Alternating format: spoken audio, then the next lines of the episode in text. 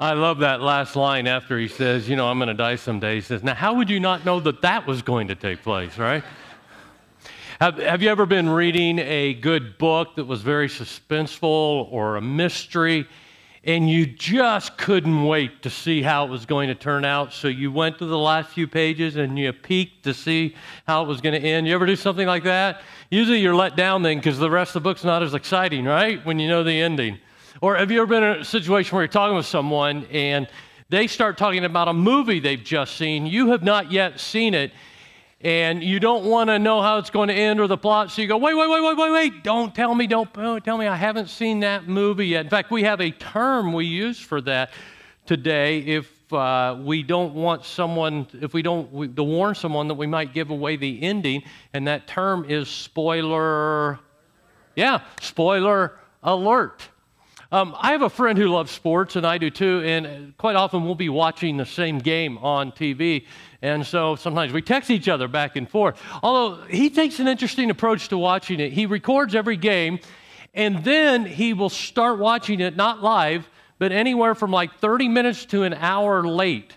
The reason he does that is because that way he can fast forward through all the commercials, halftime, all that, and he doesn't have to watch any of that. He thinks that makes his life more efficient, I think. Well, here's the thing I have to be very careful about what I text him during a game because if I'm watching it live, I don't want to give it away for him. So, for example, you know, the Colts are playing on TV, and you come to the end of the third quarter, I don't, you know, and they're up three touchdowns, I don't want it to.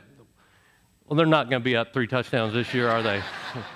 Let's rewind. Um, so you're watching, you know, the game, and you come to the end of the third quarter, and the Colts are down three touchdowns, and you don't want to let him know that they're really down because he's like just getting to halftime or something like that. So I don't want to text him something like that. Or, um, you know, the game ends, and after they've been down three touchdowns, they come back and win the game. If I text him, oh, can you believe that Colts comeback? What a great win! That would be off limits because he might still be somewhere in the fourth quarter right? So um, I've debated this morning whether or not I should give away the ending to the story we're going to look at from the Bible.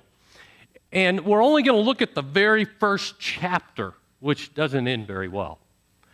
But the story ends so differently that if you read the first chapter knowing the rest of the story, it changes everything about how you read it. So I'm going to give away at least some of the ending because I think you got to know how this ends because I don't want everybody to walk out of here depressed this morning when they get to the end of this first chapter, which ends just terribly bad. Um, so I'm going to go ahead and give you a spoiler alert right now. I am going to give away at least some of the ending this morning.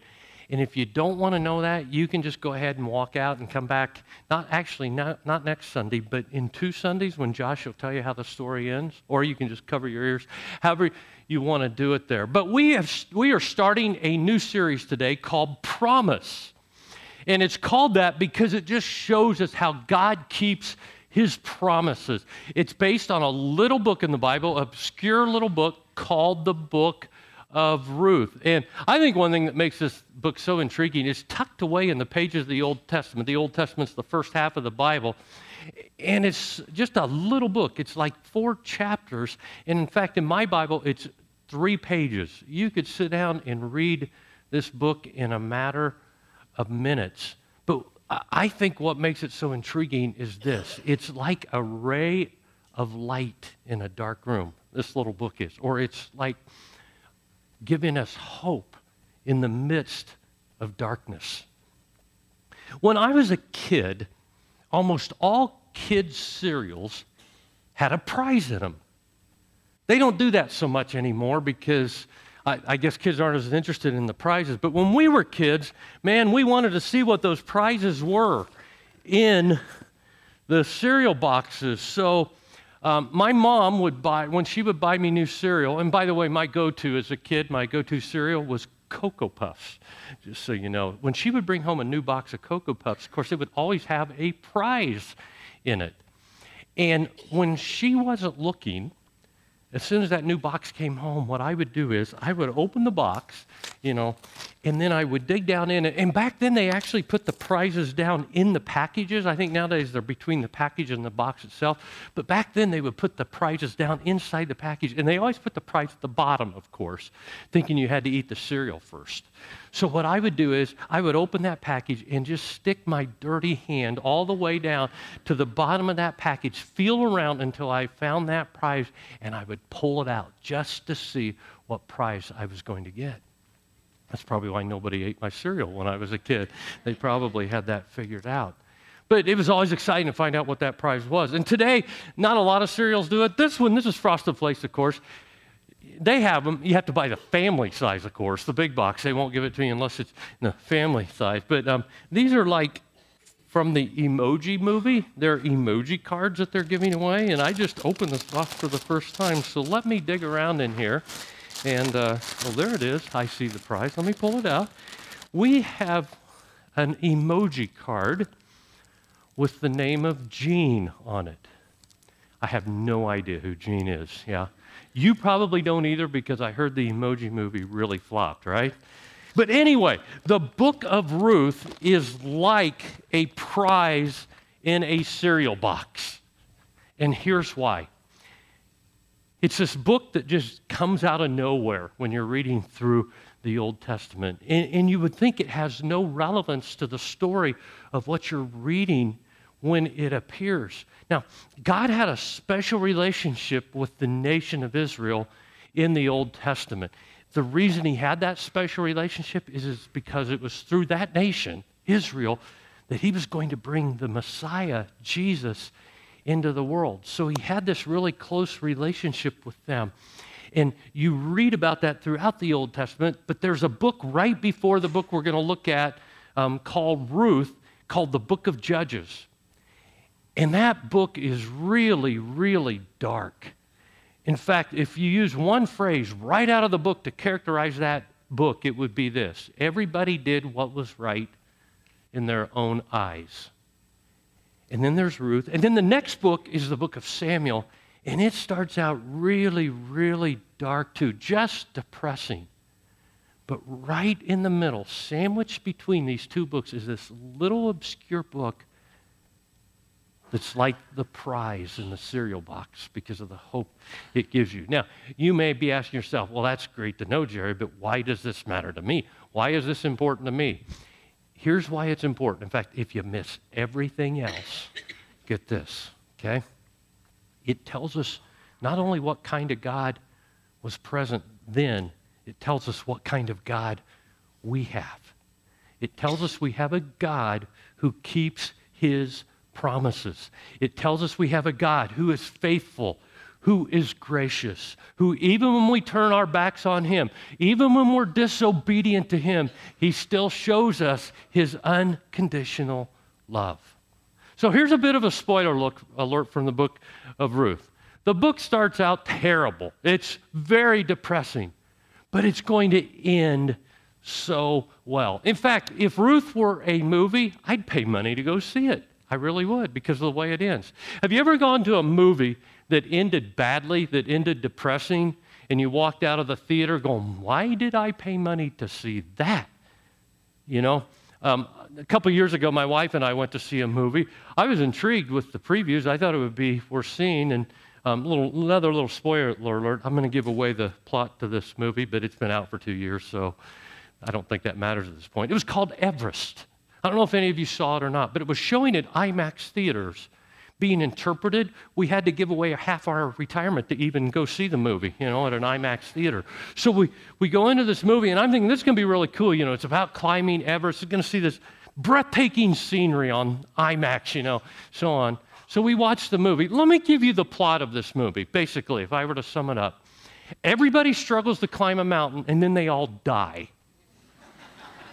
so we're walking out of this movie, and I'm grumbling and complaining to my wife, and I'm going, we paid money to see a movie in this way. You know, if I want to be depressed, I'm good at doing that on my own, you know. I can stay home and be depressed. If I go to a movie, I want to be inspired, I want to be encouraged, I want to laugh. I don't want everybody to die at the end of a movie. And so, if you feel the same way I do, you are going to love the book of Ruth because of the way it ends. Now, remember, it doesn't start out so well, but we'll jump into it here, starting in Ruth chapter 1, verse 1. It is a pretty fascinating story to follow along. Here we go Ruth 1 1. In the days when the judges ruled in Israel, a severe famine came upon the land.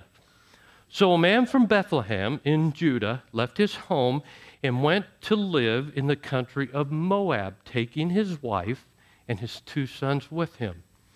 The man's name was Elimelech, and his wife's name was Naomi. Their two sons were Mahlon and Chilion. They were Ephrathites from Bethlehem in the land of Judah. And when they reached Moab, they settled there. Now, we're introduced to the main characters right here at the beginning of the story. And you notice that the story starts off with bad news. There's a severe famine. A family is going to have to uproot and leave their home and their town behind just to be able to find food. By the way, did you happen to note what town they're from?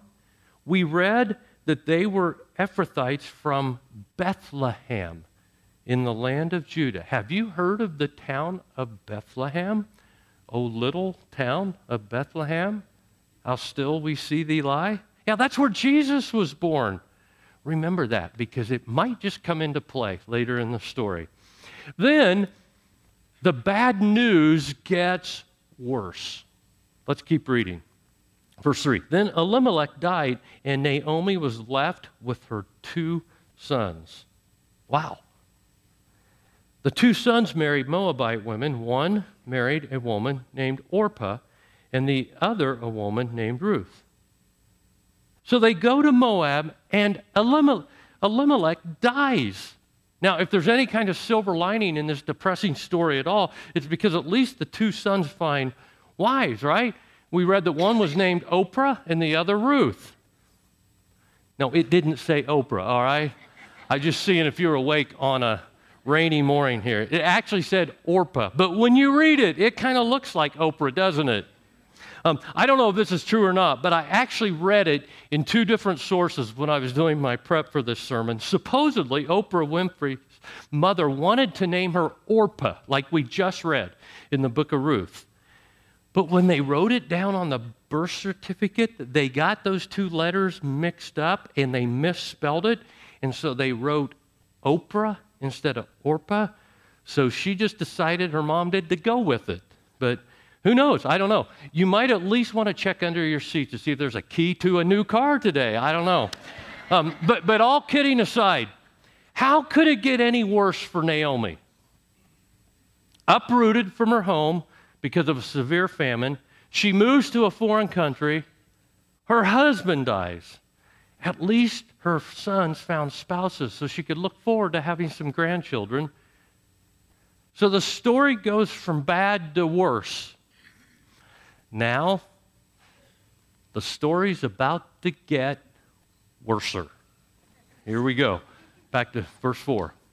But about 10 years later, both Mahlon and Chilion died.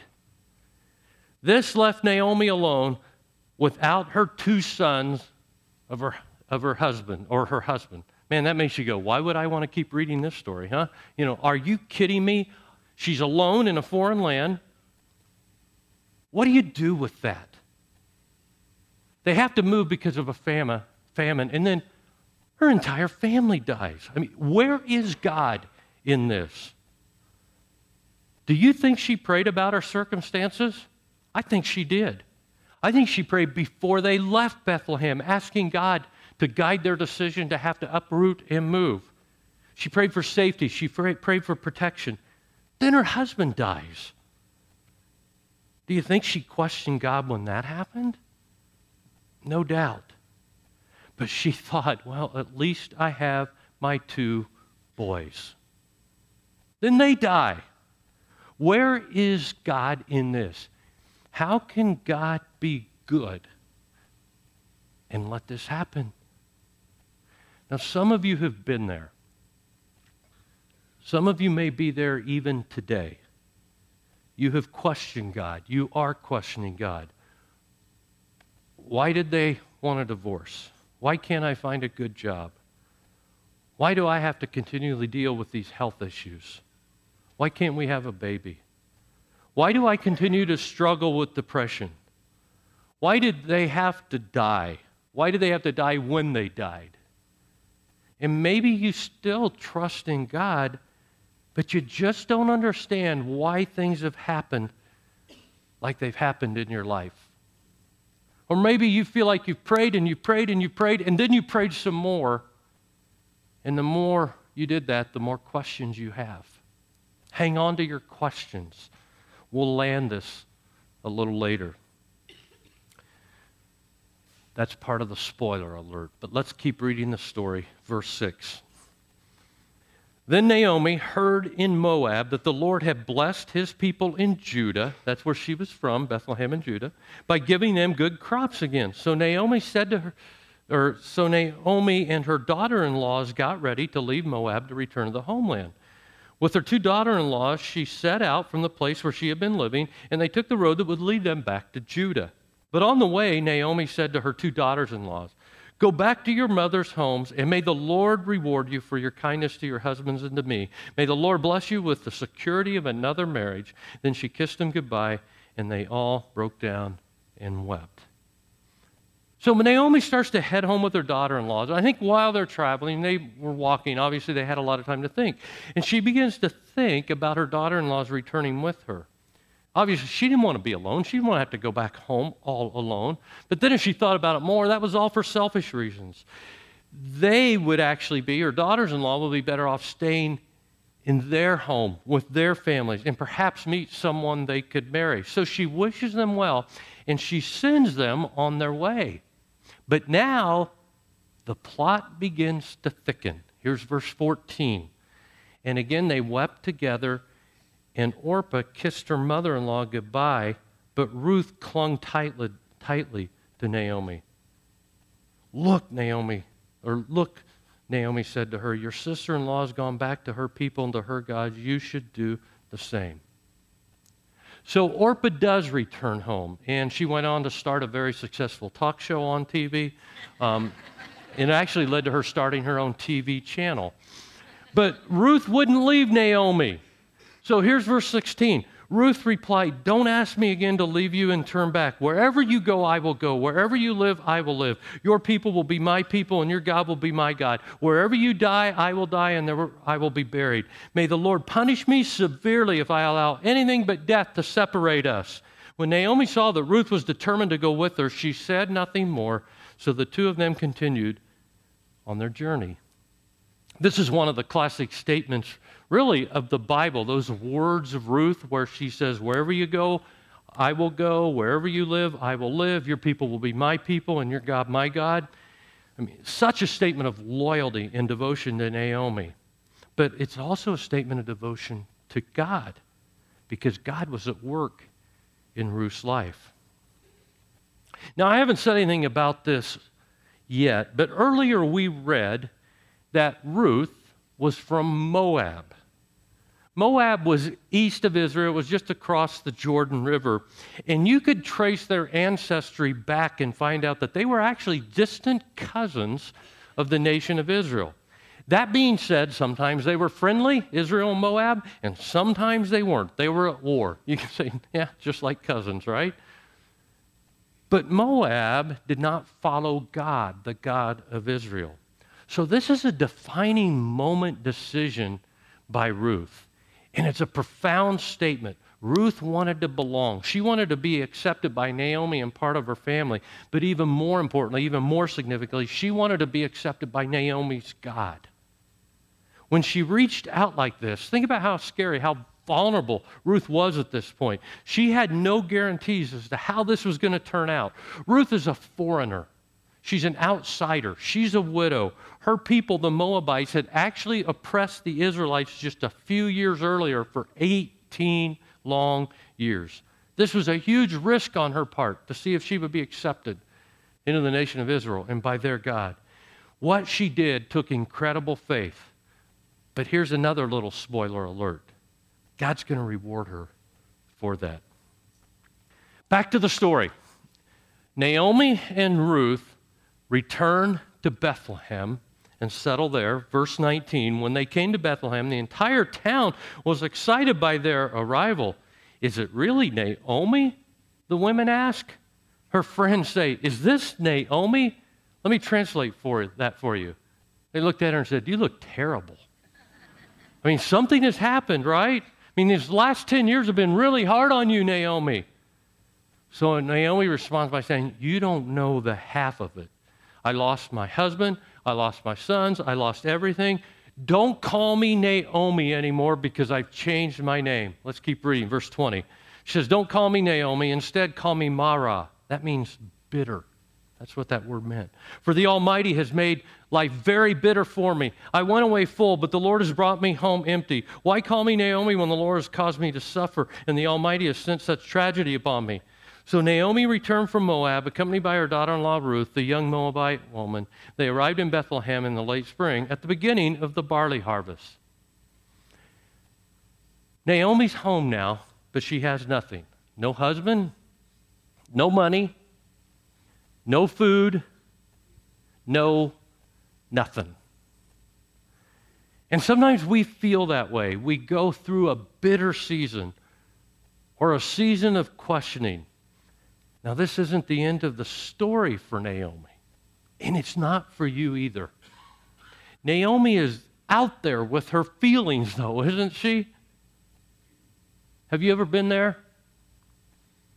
Have you ever had a bitter season, or, or even if it wasn't a bitter season, a dark season, a questioning season, a painful, a hurtful season, a time when circumstances just seemed against you, a time where maybe someone had hurt you, disappointed you, betrayed you, and you tried to snap out of it, but you just couldn't. You know, I've been there. I can remember going through one season of life that I would describe as bitter.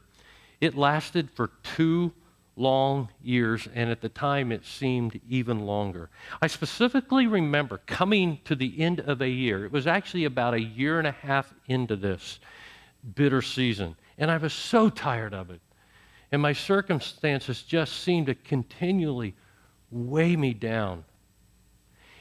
And I got to the point where I was so tired of it that as the end of the year came and January rolled around, I remember telling God, I'm done. I'm through. I can't get through this on my own, and I don't know how to fix it. But as the new year approaches, I'm going to change my attitude. I'm going to choose joy. I'm going to trust you. You are in control of my life from now on, not me.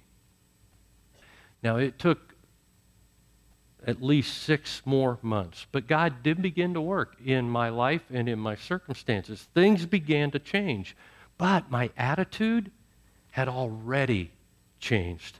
I was learning that God wanted me to trust Him regardless of my circumstances. And when we go through a bitter season, we're tempted to blame God or at least question God at times. He's responsible, right? Or at least he could have changed things for me. And that's how Naomi felt. Now, because I've read the entire story, I'm compelled as I finish reading chapter one to want to yell at Naomi and say, Naomi, Trust God. He's got a plan for you. You can't see it right now, but I know how the story ends. And the plan is going to give you more hope than, or, or more dreams than you ever could dream about. So hang in there.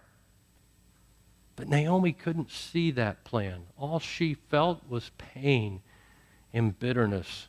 And pain and bitterness can make us very short sighted. So it's time for another little bit of a spoiler alert. I told you I would give you some at the beginning of the message. Here's a little bit of how the story ends. And Josh is going to give you the details in the week to come. He'll give you the full um, story of how it ends, but he told me I couldn't give it all away because he wants to when he gets to that point. Ruth meets Prince Charming, marries him, and they have a son. Naomi now has a little guy calling her granny. And that grandson of hers would have offspring who would be very special. And I'm even going to give you a little more, okay? Naomi ended up being the great great grandma of perhaps the greatest king in Israel, and he became the ancestor of somebody really special too.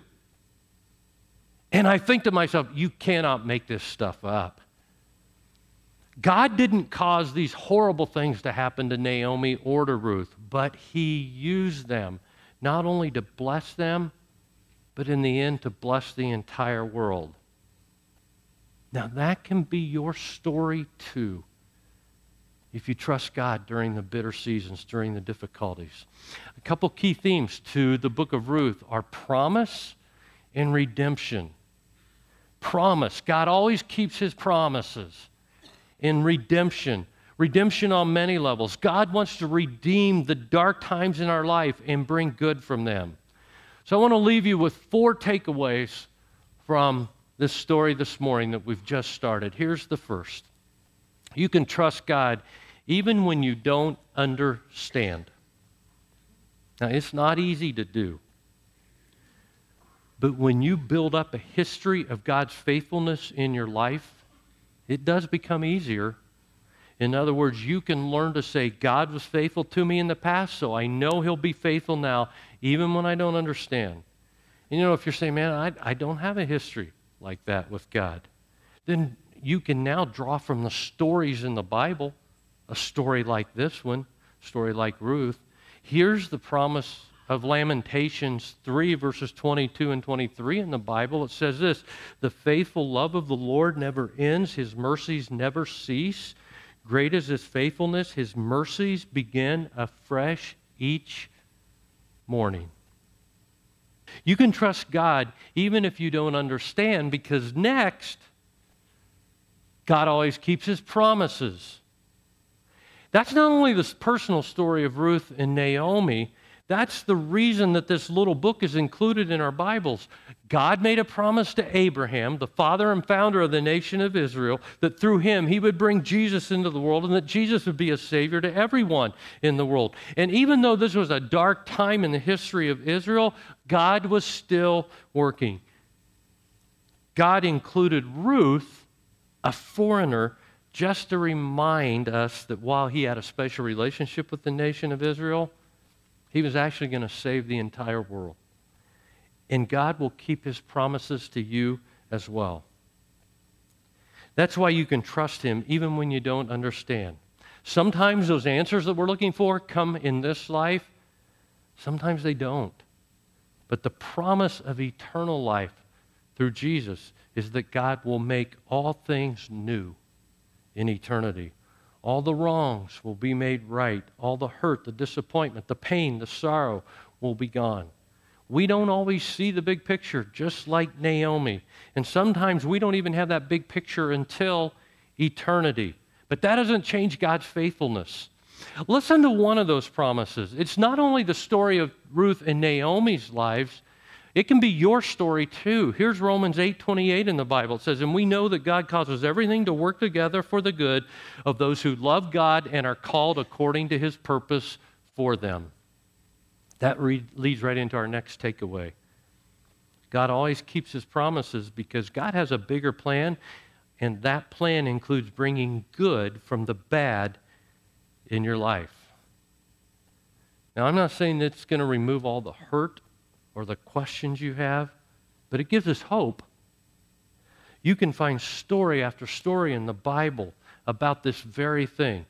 And, and because we know the end of the story of for Naomi, or we will in a couple weeks anyway, it's obvious how God was working, even in her circumstances, to bring good from the bad. Listen to what another guy in the Bible says. His name was Joseph. His story is recorded near the end of the first book of the Bible, Genesis. He had a lot of bad stuff happen in his life too.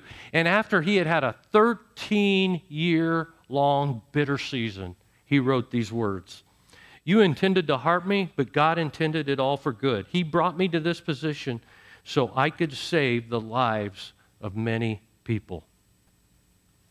Finally, because God has a bigger plan for us, God's vision for our life is always bigger and better than our own vision. It may look different, It may feel different. It may have different timing. It may be, it may be really hard, or it could have been really difficult in the past, in the present, in the future. But God loves you and does want what's best for you. So when you trust in His plans and purposes, you can rest in that. Let God control your outcomes. Trust Him. I know of two ladies who did that, named Naomi and Ruth, and they were glad they did. I'd like to close us in prayer.